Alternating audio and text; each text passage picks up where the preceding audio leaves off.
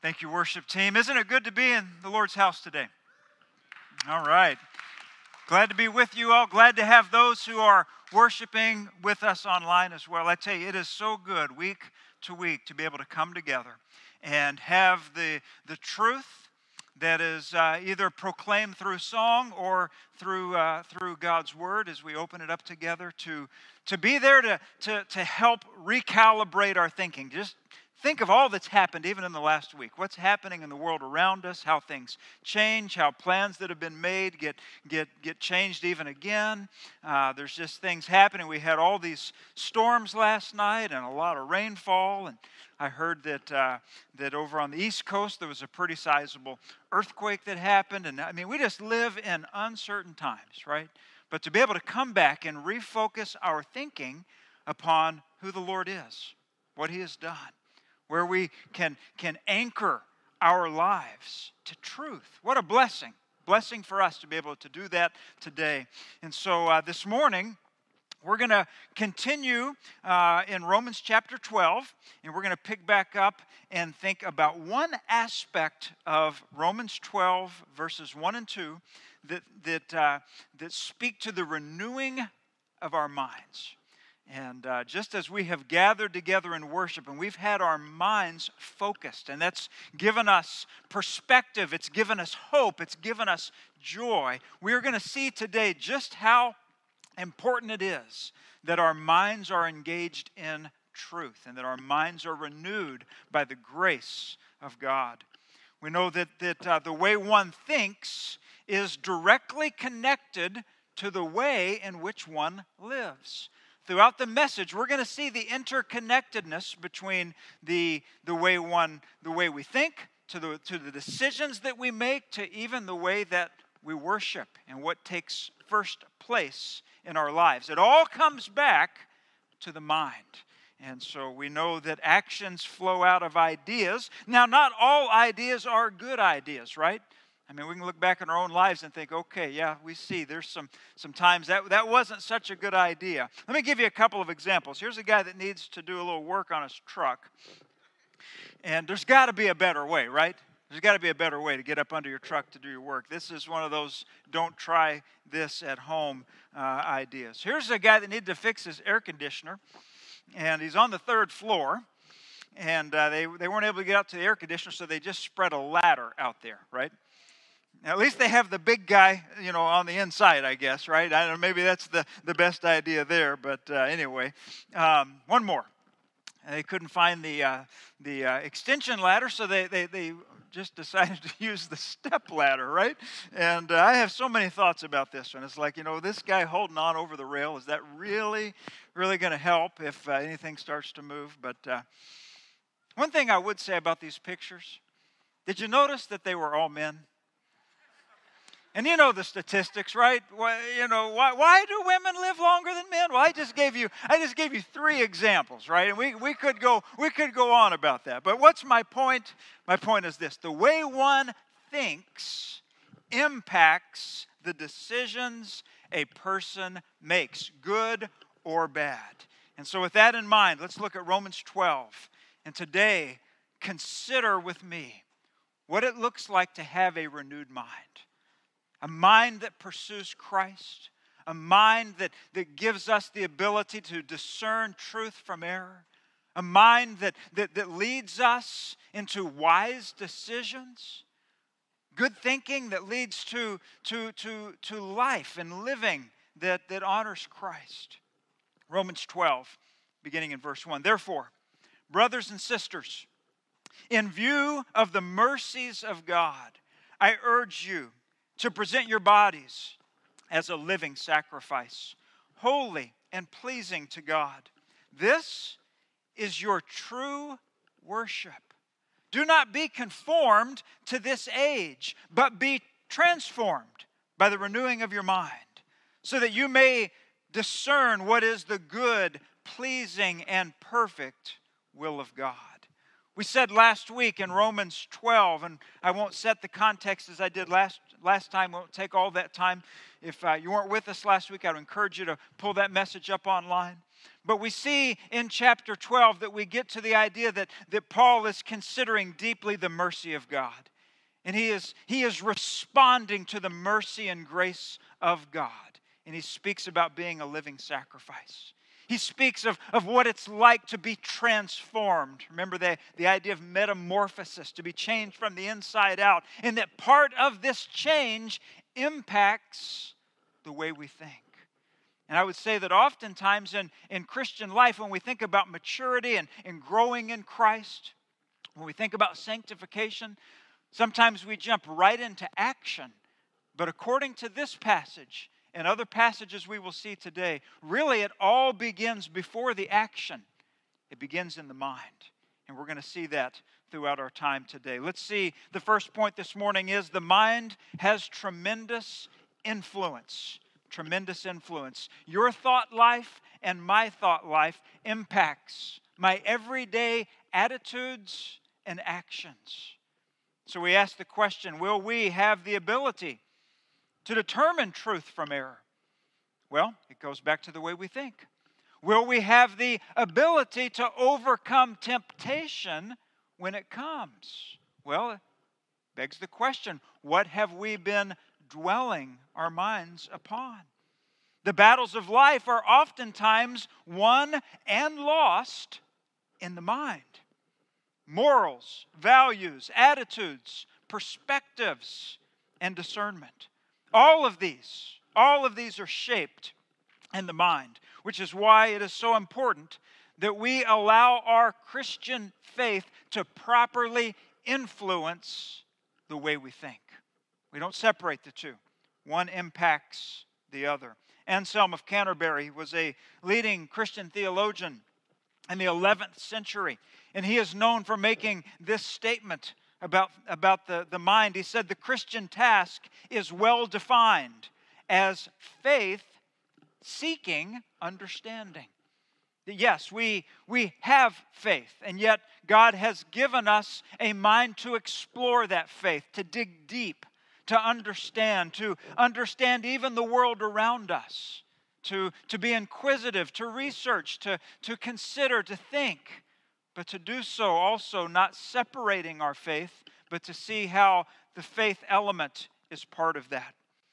Yet sometimes Christians are not known for being thinkers. In fact, there was a well known atheist, the late Bertrand Russell, who said most Christians would rather die than think. In fact, most of them do that he meant to be was an indictment against the church. And i would i would respond to that by saying maybe in some cases that is true. Maybe there is a hesitancy among some christians to think.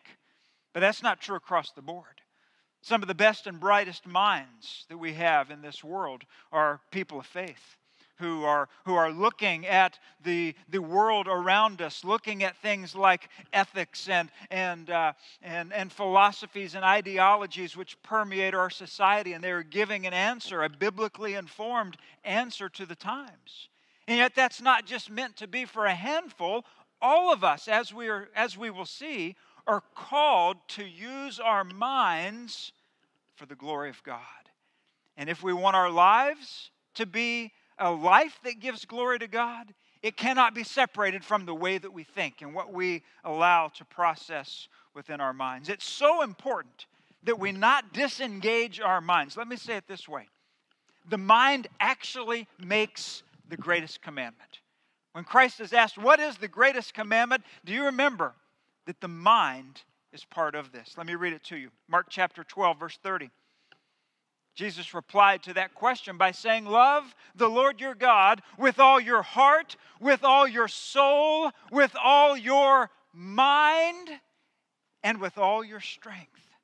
So the Lord Jesus, as creator, understood the importance of the mind, of thinking, and how that would shape the kind of walk that one would have with the Lord in order to love Him, to honor Him, to set Him apart as our top commitment includes not just emotion, not just heart, but also how we think. As we think about our high school graduates today, and we had some in our in our early service. I know we have some here in this service, as well as some who I'm sure are watching online. I can't help but think about how important this idea of, of thinking is to those who are about to go to the next season of life. Next chapter begins. Many of them going into uh, further their education and to, to be able to, to, uh, to not separate one's faith from the academic career is so important. To be able to, yes, research, to write, to, to think and learn about things that are, that are broad and wide. There's nothing wrong with that, but to be able to do so with a discerning mind and with a conviction to know that the way in which I think, how I feed my brain, is feeding my life and will someday work its way out in my actions. There's just no way to separate it. It's all connected, as we will see throughout our time. So, my prayer, and I encourage our church family to be praying for these graduates as they transition into a, to a new season of life, to do so fully aware, yes, of the opportunities around them, but to also do so aware of the pitfalls that may come if not allowing the, the truth of God's Word to continually saturate their minds and allow that to impact the way they research, the way they study, the way they write, the way they consider the, the, the, the, world that's around us. I, I say to them and I say to us all, may God's Word be the compass which guides us. May it be the standard to help us discern truth from error. God indeed gave us a mind to use. May you use it for His glory. Just remember, again, that one's thinking directly impacts what one will become in life. Proverbs chapter 23, the book of wisdom, says in verse 7 For as he thinks within himself, so he is. So again, we see another example of connecting one's, one's life, one's identity to the way in which one thinks. Another person said it this way You are not what you think you are, but what you think you are. Did you get that? You are not what you think you are, but what you think you are. Again, the way in which a person thinks helps them to interpret the world around them. You may recall a few weeks ago, it's probably been closer to a month now, we uh, uh, had a, a, a three week series that was addressing some of the, the issues causing unrest in the world around us, some, some very prominent ideologies, some ways of thinking that were being promoted. And we, we considered what a biblical worldview would look like as a response as a way of being able to compare and contrast. Are the, these ideals that are being promoted and, and held in high esteem, are they or are they not in line with the Word of God? We looked particularly at, at some institutions.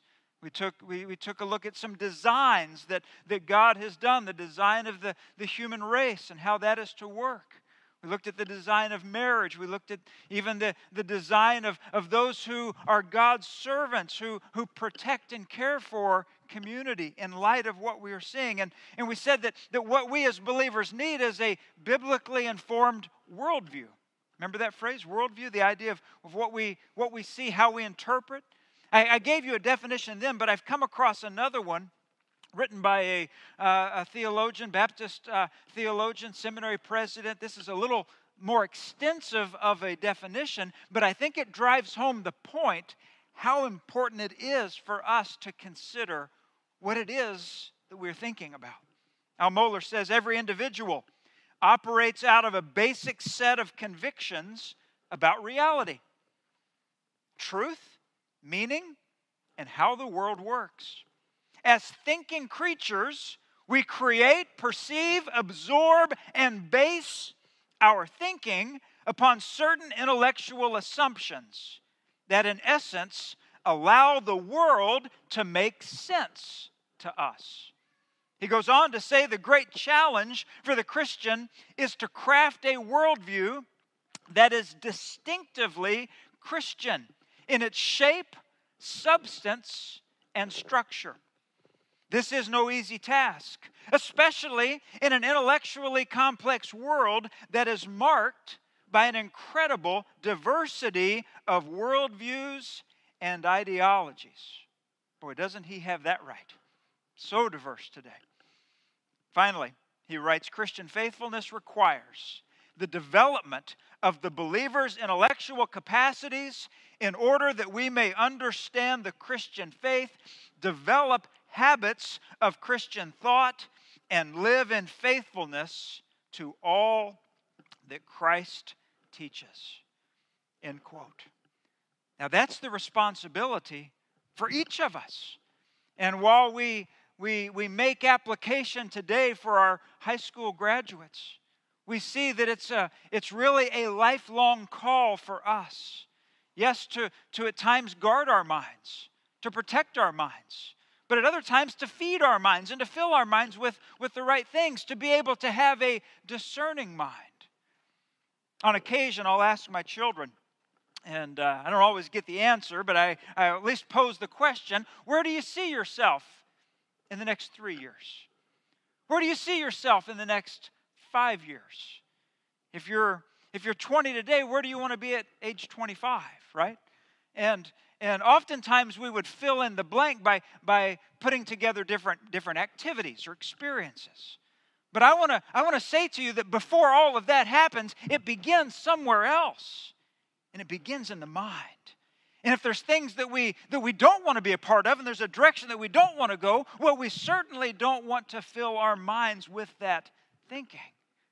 But on the flip side, if there are directions that we see ourselves and we see see uh, places and we see uh, we see milestones and we see experiences that we want to be a part of and that we want to shape us yet us once again be reminded where it begins it begins with our thinking it begins what we have dwelling within us we have information coming from all sides and i know that for those of us that are a little older, we may, may simply think of, of the information coming from things like the entertainment industry. For, for so many years, that was the driving force, and, and in many ways is still uh, a very influential force uh, within the way people think within our culture.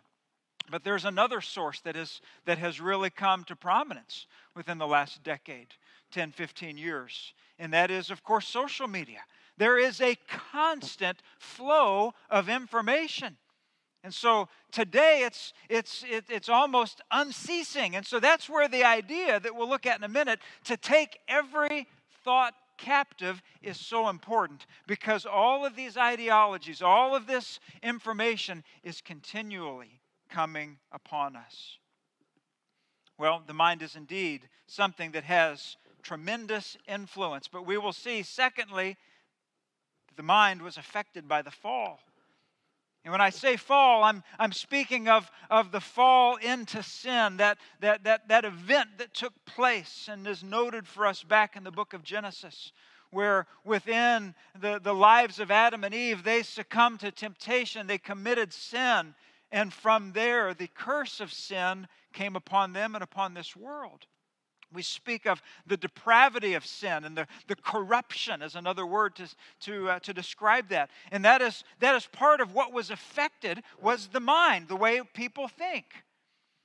In fact, we go through the book of Genesis and we see not only Adam and Eve, but we also see Cain and Abel. And we, we see it continue to unfold that we're to, to the point where we're only in the sixth chapter of Genesis and we see God making a statement about the human mind. Watch this. Listen to this. Genesis 6, verse 5. When the Lord saw that human wickedness was widespread on the earth, and that every inclination of the human mind was nothing but evil all the time. Folks, there is a description, a picture of depravity. The depravity, the corruption of the mind. And I want you to look at that verse carefully and see the connection. Because he's not just making a statement about behavior. Do you notice that? He clearly is. He's, he's using the word wickedness, right? So, I mean, he's clearly speaking of behavior, but it's connected to what? Do you see it there? The human mind. The human mind.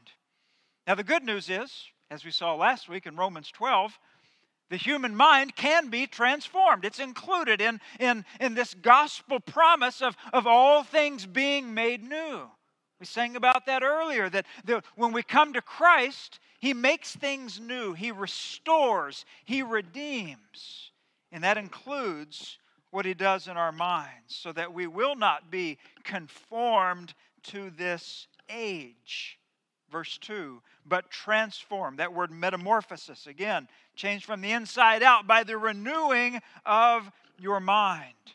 Now, when you look at verse 2 and you see this idea of being conformed to this age, he's really speaking of being conformed to the thinking of this age, as well as conformed to the, to the behavior, the morals, the values, the pursuits of this age.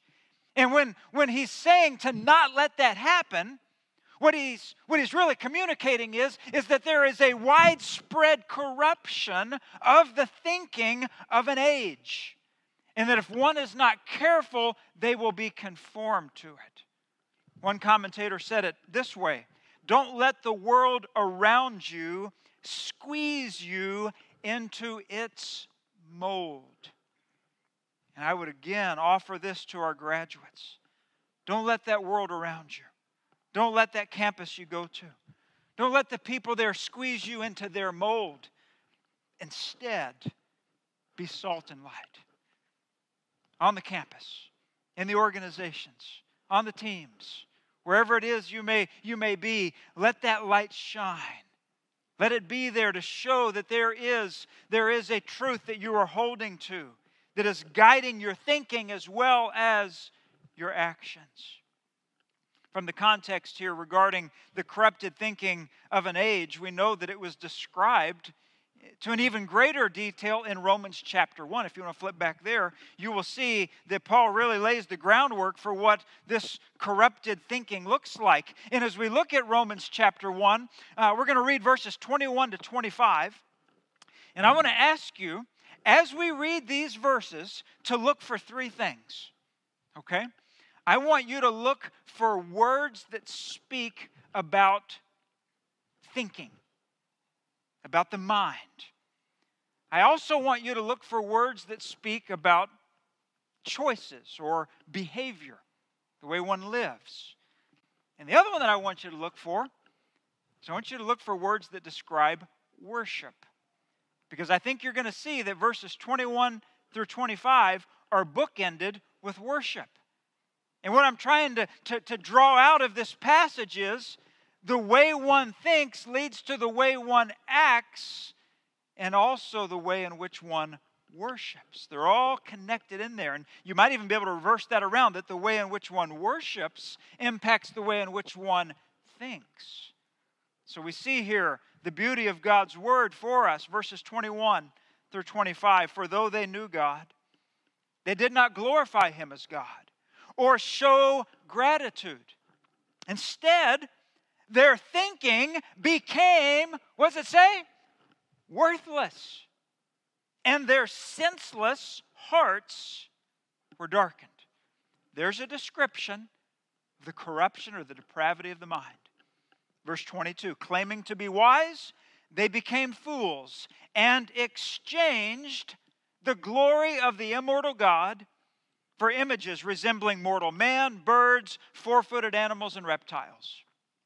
Therefore, God delivered them over in the desires of their hearts to sexual impurity, so that their bodies were degraded among themselves. They exchanged, second time that word's used, they exchanged the truth of God for a lie and worshiped and served what has been created instead of the Creator, who is praised forevermore. Amen. So let me ask you, church, did you see the connection there? See the connection between thinking and living and worshiping? It's all put there together. And what was described as the corruption was to exchange what is true for something that is a lie. And that didn't just happen in the days of Romans chapter 1. Folks, that is something that's been happening since the Garden of Eden all the way till today. That there is a continual exchange taking place. And that if we aren't discerning, if we aren't careful, we will make that exchange.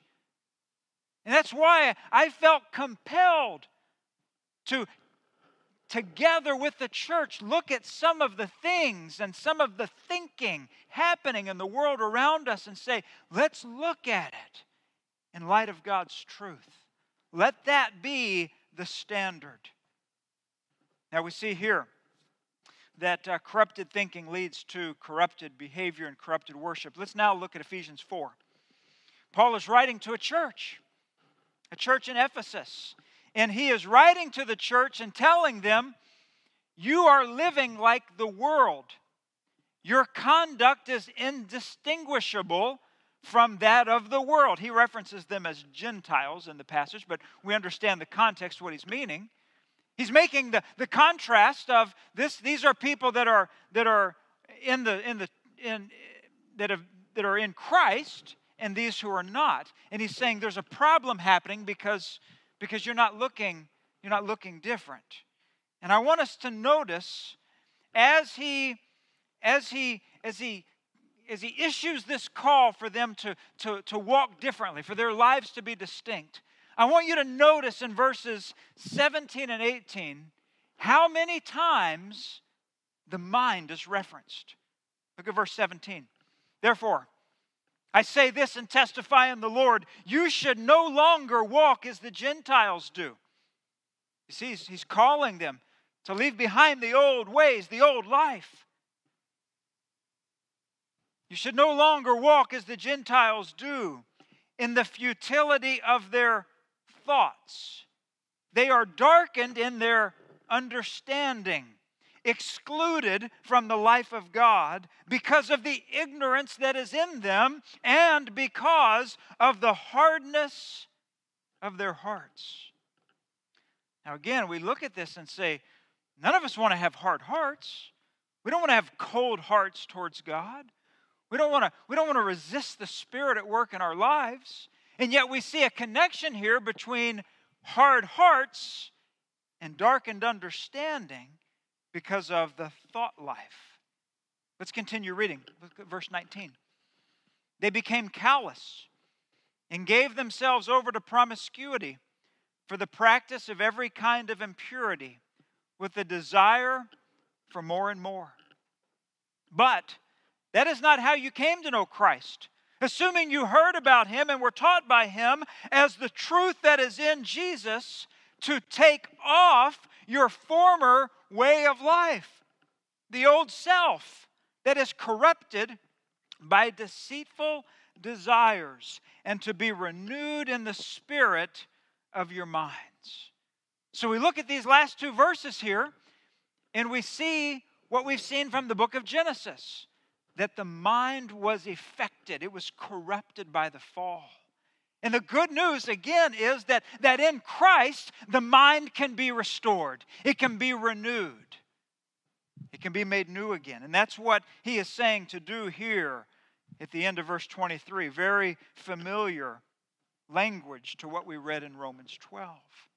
So, again, we see from several passages that there is a contrast between the corrupted mind and the renewed mind. So, the good news comes in thinking that it can be renewed. And that's our third and final point. The mind can be renewed. The mind can be renewed by Christ. And when one comes to faith in Christ, we receive, obviously, the, the forgiveness of sins. We've sung about that today. We, we, we, we consider the mercy and grace of God. We know that that's as we come to Him, we're forgiven. But this work that He's doing within us is, is reshaping even our thinking and the way in which we think and the content upon which we dwell. Again, the gospel is the key in Romans 12, 2, not to be conformed to this age, but to be transformed by the renewing of your mind. And this idea of being transformed isn't something that just happens at one point and then never happens again. It's continual, isn't it? In, in, in life, we are having our minds continually transformed, continually renewed. We are transformed on the outside, but what happens in our minds is on the inside. Notice that this does not begin as a change of behavior, but it begins as a change of thinking. And I've already underscored this, but oftentimes I think in our Christian journey, we're looking straight to the actions and the behavior, and we're missing something that's very key. And that is what we're thinking about, what we're filling our minds with. Again, renewal is a gospel word, and so there's, there's hope here for us. There's hope that He, that he changes our affections, just as He changes our, our, our emotional capacity, what it is that, that excites us or disappoints us. He gives us, we're told, the mind of Christ. How does this happen? Titus chapter 3. In fact, I'm going to give you four other passages before we close, each of them that I think are very practical in understanding how do we see our minds renewed. Titus 3 5, he saved us, not by works of righteousness that we had done. No, it wasn't, wasn't what we earned or deserved, but according to his mercy, through the washing of regeneration and renewal by the Holy Spirit so, this renewal that we've been thinking about that impacts the mind, we're told is done by the work of the Spirit within us. So, what we can see, church family, is that the Spirit will do His work. He will do His part in, in, in sanctifying us. The question is are we responding? Are we cooperating with that work? Or are we resisting it? The process is further described in 2 Corinthians 10. For although we live in the flesh, verse 3, we do not wage war according to the flesh. Since the weapons of our warfare are not of the flesh, but are powerful through God for the demolition of strongholds. What kind of strongholds? We demolish arguments and every proud thing that is raised up against the knowledge of God and we take every thought captive to obey Christ. Folks, this is our responsibility. Yes, the Spirit is going to do His work, isn't He? Yes, He is. Amen. I hear that behind those masks. The question is, what are we going to do? Are we going to take this so seriously that we say, every thought captive, every thought captive? Everything that's being promoted, everything that I'm hearing, whether I'm in the classroom or whether I'm, I'm on social media or whether I'm, I'm catching something that's coming out of the entertainment industry, all of this stuff is involving thinking. And if I'm not careful, if my guard's down, I'm going to let it shape me into something that I don't want to become. Many of us, we, we get to that point and realize, how, how did I get here? How did I get this far away? How did I end up in this place, in this spot? How did I make that decision? Well, it all begins in the mind. And so, because God loves us so much, he, He's given us warnings like this. He's given us admonition to take every thought captive.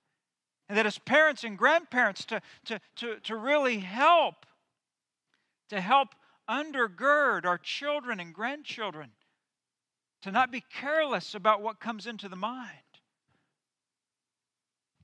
Philippians chapter 4, verse 8. You probably knew I was going to use this one, didn't you? I think it's one of the greatest ones to help us capture and to identify thought by thought. Philippians 4 8. Finally, brothers and sisters, written to believers, whatever is true, whatever is honorable, whatever is just, whatever is pure, whatever is lovely, whatever is commendable, if there is any moral excellence, and if there is anything praiseworthy, dwell on these things. When he uses the word dwell, he's meaning think. Think on these things. This is, is, is a good way for us to use our minds, engage our minds, allowing Scripture to be somewhat of a filter in determining what is it that we're going to dwell on. Because there's a lot of things out there that we can dwell on that are going to lead us astray. If we dwell on it, we can't be surprised when actions follow what it is we're dwelling upon. One final passage, 1 Peter 1. It says in verse 13, Therefore, with your minds ready for action. If you're reading the King James, I think it says something like, gird up your loins. I mean, it's just like, get ready. We're, this, this, this is important. Get your minds ready for action. Be sober minded and set your hope completely on the grace to be brought to you at the revelation of Jesus Christ. Now, let me ask you this, church does the way we think impact the way we behave, the way we live? Well, let's keep reading. As obedient children, do not be conformed to the desires of your former ignorance But as the one who called you is holy, you also are to be holy in all your conduct. Again, over and over and over again, we see these connections. So that's why. That's why I believe on this day, as we honor our graduates, we, we encourage them, we admonish them to, to, to guard their minds. Yes, use your minds, engage your minds, think and, and research and write and, and allow all of that to happen and do so in a way that glorifies God and that builds you and your life and your future for the purpose that God has for each of you. As we think about personal responsibility, I want to put a picture in your mind. I, I call this the principle of you reap what you sow. I certainly didn't come up with it, and I don't know who to give credit to, but someone took this idea and said it this way sow a thought, reap an action. Sow an action, reap a habit. Sow a habit, reap a character. Sow a character, reap a destiny. And so on this day, for many who are going into new seasons, new chapters of life, they're thinking about the destiny, the destination. They're thinking about what's next. And I want to applaud that kind of thinking and come alongside and just remind you, as if I'm whispering in your ear, take every thought captive. If you want that habit, if you want that character, if you want that ultimate destination, it begins day by day, moment by moment, and thought by thought. The choice is up to you. In church family, the church watching online, the choice is up to you as well. What will your mind dwell upon? This week, what will your mind dwell upon? Make that commitment, make that decision. E. Stanley Jones said this If you don't make up your mind, your unmade mind will unmake you. I think he's right. I want to tell you, sometimes on graduate recognition day, I bring a textbook in that I had that sits on my bookshelf. And I bring it in and I over the years, sometimes I brought in two or three, and I, I read passages out of a textbook. I know that sounds very exciting, doesn't it? But I say, in light of God's word, it would, would this be something that as a believer I would accept as truth or error? And uh, sometimes we have fun doing that. Just, just kind of just reminds us to kind of be in the practice of, of yes, reading and, and learning, but also not being fooled or tricked. And, and I bring in a particular textbook that was given to me at my Baptist seminary. And I begin reading from it and how the author of this text did not believe that God created the heavens and the earth. Very beginning of the Bible. He was very much a, a, a, an evolutionary thinker. And I, and I bring that in and I, I, I, I read that and say if, if, if a textbook that was given to me 25 years ago in a Baptist seminary, by, by the way, at that time with a professor who believed the words of the author, had a whole problem with Genesis 1 through 11 in, in his mind. I know, I know for some of you are going, what? And, and it's changed. Baptist seminaries are much more biblically based now than they were then. But I use that as an example to say, you know, I, I, could have pulled him in from my state university too, right? No surprise. There's going to be thinking of the world because people that don't have the redeemed and renewed minds are going to think like the world, right? That's, that's not a surprise. But even in the seminary, even in the church. For some of our young people, when they go off to college, they are also going off to a new church. To be discerning, even in what you hear from, from the pulpit, does it line up with the Word of God? Is that the standard? Is that the truth? Because that's what I want my mind to be filled with, so that I can discern truth from error and be ready to live a life that takes me to the destination that God has in mind. So, is it important, church family, for us? You bet it is. And I pray that even now, God would, it, would possibly reveal some, some, some areas within my life, within your life, that, that, that need to be more closely watched, maybe some, some input that is missing that needs to be there so that we can think and live and worship in a way that's pleasing to Him. Would you bow with me as we pray and ask God to apply His word today? Dear Lord, we thank you that your word is truth. We thank you that we are sanctified by the truth. And we thank you that your Holy Spirit is doing its work to renew our minds. So, Father, as a church, we pray that, that even when the tides of thinking around us are contrary to the Word of God, that you would give us courage, that you would give us boldness, that you would give us a desire to stand on the truth, even if it's unpopular, to stand on the truth, even, even when it's in an age upon which it would be scorned or ridiculed. We pray, Lord, for brothers and sisters all across this world, many who are in much more difficult situations than we are, who are standing and living, and yes, even dying for your truth. God, we pray for our thought life today. We pray against the, the prevailing thinking out there that may seek to tempt us or to deceive us.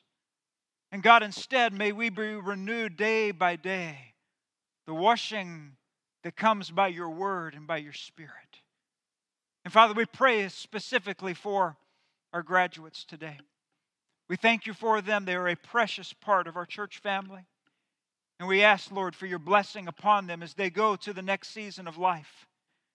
Some who will be here locally, some who will be in other parts of the, of the, of the country. And God, we pray, Lord, for, for you to go with them and bless their endeavors.